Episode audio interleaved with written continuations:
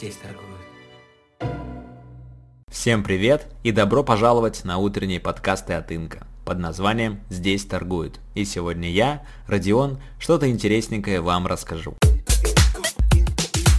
Ну что, друзья, всем привет! Мы возвращаем нашу небольшую рубрику подкаста и сегодня поговорим, почему сейчас не лучший момент, чтобы вкладывать деньги. В нашем сегодняшнем подкасте мы разберем вообще, какое лучшее время для того, чтобы вкладывать в инвестиции, почему, какие сейчас факторы свидетельствуют о том, что сейчас не нужно вкладывать. Поговорим о ФРС, о повышении ставки, об инфляции. И, конечно же, в конце вы узнаете, что делать со всеми этими факторами и как быть с текущими стратегиями, портфелями и торговлей. Итак, в первую очередь, какое, конечно же, лучшее время, чтобы начать инвестировать? Знаете, есть такая фраза «лучшее время, чтобы посадить дерево, было 20 лет назад». А второе лучшее время это сейчас. И также с инвестициями. Купите надежные крупные компании, корпорации и дайте вашим инвестициям приносить вам пассивный доход. Ваши небольшие такие вот семечки, да, инвестиций, могут впоследствии вырасти в огромное поле из э, подсолнухов. Вот, поэтому никогда не торопитесь с выводами касательно инвестиций либо торговли, придерживайтесь ваших стратегий и, конечно же, все, все будет. Кто-то все равно сомневается, и давайте мы подкрепим сомнения тех людей, которые все-таки не хотят заниматься инвестициями, очень сомнительны и думают, что все сейчас очень плохо. Итак, как, о каких факторах мы будем говорить? В первую очередь, конечно же, это война, которая, возможно, произойдет между Тайванем и Китаем. То есть всегда, знаете, вот э, самое худшее время, самые такие огромные падения фондового рынка там, мировой системы это были именно периоды войны. Вот, но именно война лучшее время для покупки компаний вообще в кризис. То есть, как, вы, как мы понимаем, любая экономика, она циклична, любой график компании выглядит из э, подъемов, спадов и так далее, да, и как раз когда компания летит вниз и казалось бы, что вот уже завтра не наступит, то это по сути самая лучшая точка для покупки, потому что как раз из этой ямы Ниже падать особо некого, некуда, а наверх, наверх, где в небо, to the moon, как говорится, лететь, лететь, лететь. Вот, второй и третий пункт это ФРС и инфляция. Давайте сначала поговорим про ФРС. На данный момент фьючерсы показывают то, что подавляющее большинство инвесторов верят в повышение ставки только на 0,5%. То есть последние несколько повышений были на 0,75%. И вообще давайте поговорю с вами, что тут вообще, как ставка влияет на экономику и так далее.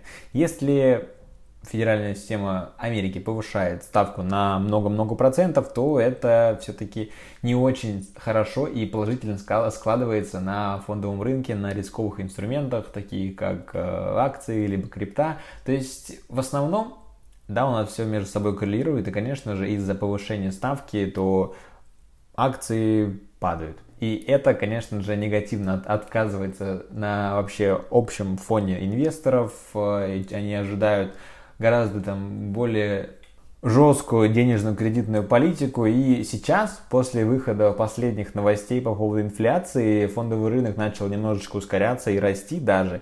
И из-за последних данных об инфляции, которые были чуть лучше прогнозов аналитиков, теперь же то есть инвесторы закладывают ставку на 0,5%. И это, конечно же, хорошо, но мы-то одно дело, да, можем думать, что будет там повышение ставки на 0,5, а вдруг бац, и повышение ставки основа на 0,75% может вызвать э, просто неожиданный негатив на рынке, который, конечно же, может продолжиться несколько недель э, очередного падения фондового рынка.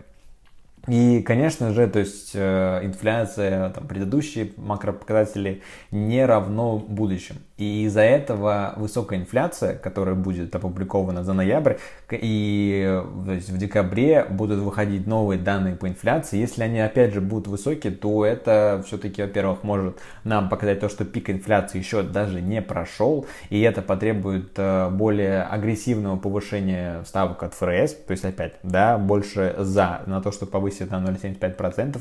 И опять же это вызовет сильный негатив на рынке. Вот, и знаете, а, то есть э, есть э, в, на фондовом рынке, да и в целом, наверное, в трейдинге, в, инвестициях такие э, логические цепочки, так называемые. Так вот, если говорить про инфляцию, то, например, если инфляция спокойно, медленно растет, что это значит? Что это значит, что компании спокойно больше зарабатывают, да, то есть экономика регулируема и находится на нормальном, то есть здоровом тренде.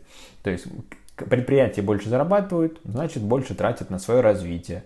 А если, если тратят больше на свое развитие, значит на, нанимают больше рабочей силы и повышают заработную плату.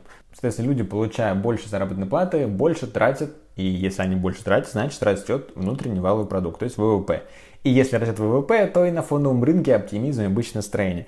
А если все-таки инфляция летит огромными темпами, как сейчас, то есть это какая-то нездоровый рост инфляции, то Центральный банк, да, или вот ФРС повышает ключевую ставку. А если ФРС повышает ключевую ставку, значит компании меньше берут кредиты, как и люди тоже меньше берут кредиты. Соответственно, если они меньше берут кредиты, значит они меньше тратят, меньше тратят на какие-то свои э, личные нужды. Если мы говорим про людей, если мы говорим про компании, то они меньше тратят на развитие бизнеса, значит вообще не повышает заработную плату, а чаще всего и даже кого-то увольняет. Соответственно, ВВП снижается. И на фондовом рынке такое вот медвежье э, настроение, и все полетит вниз. Вот, собственно, именно поэтому инфляция и является ключевым показателем на фондовом рынке.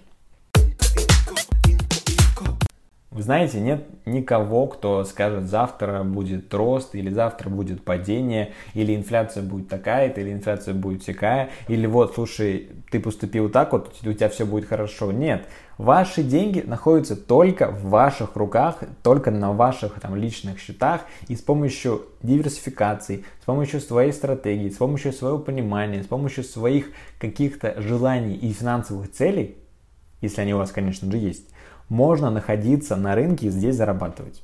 То есть последовательность ваших действий и все будет хорошо. Всем успешных инвестиций и успешной торговли. Тише, тише, тише. Здесь торгуют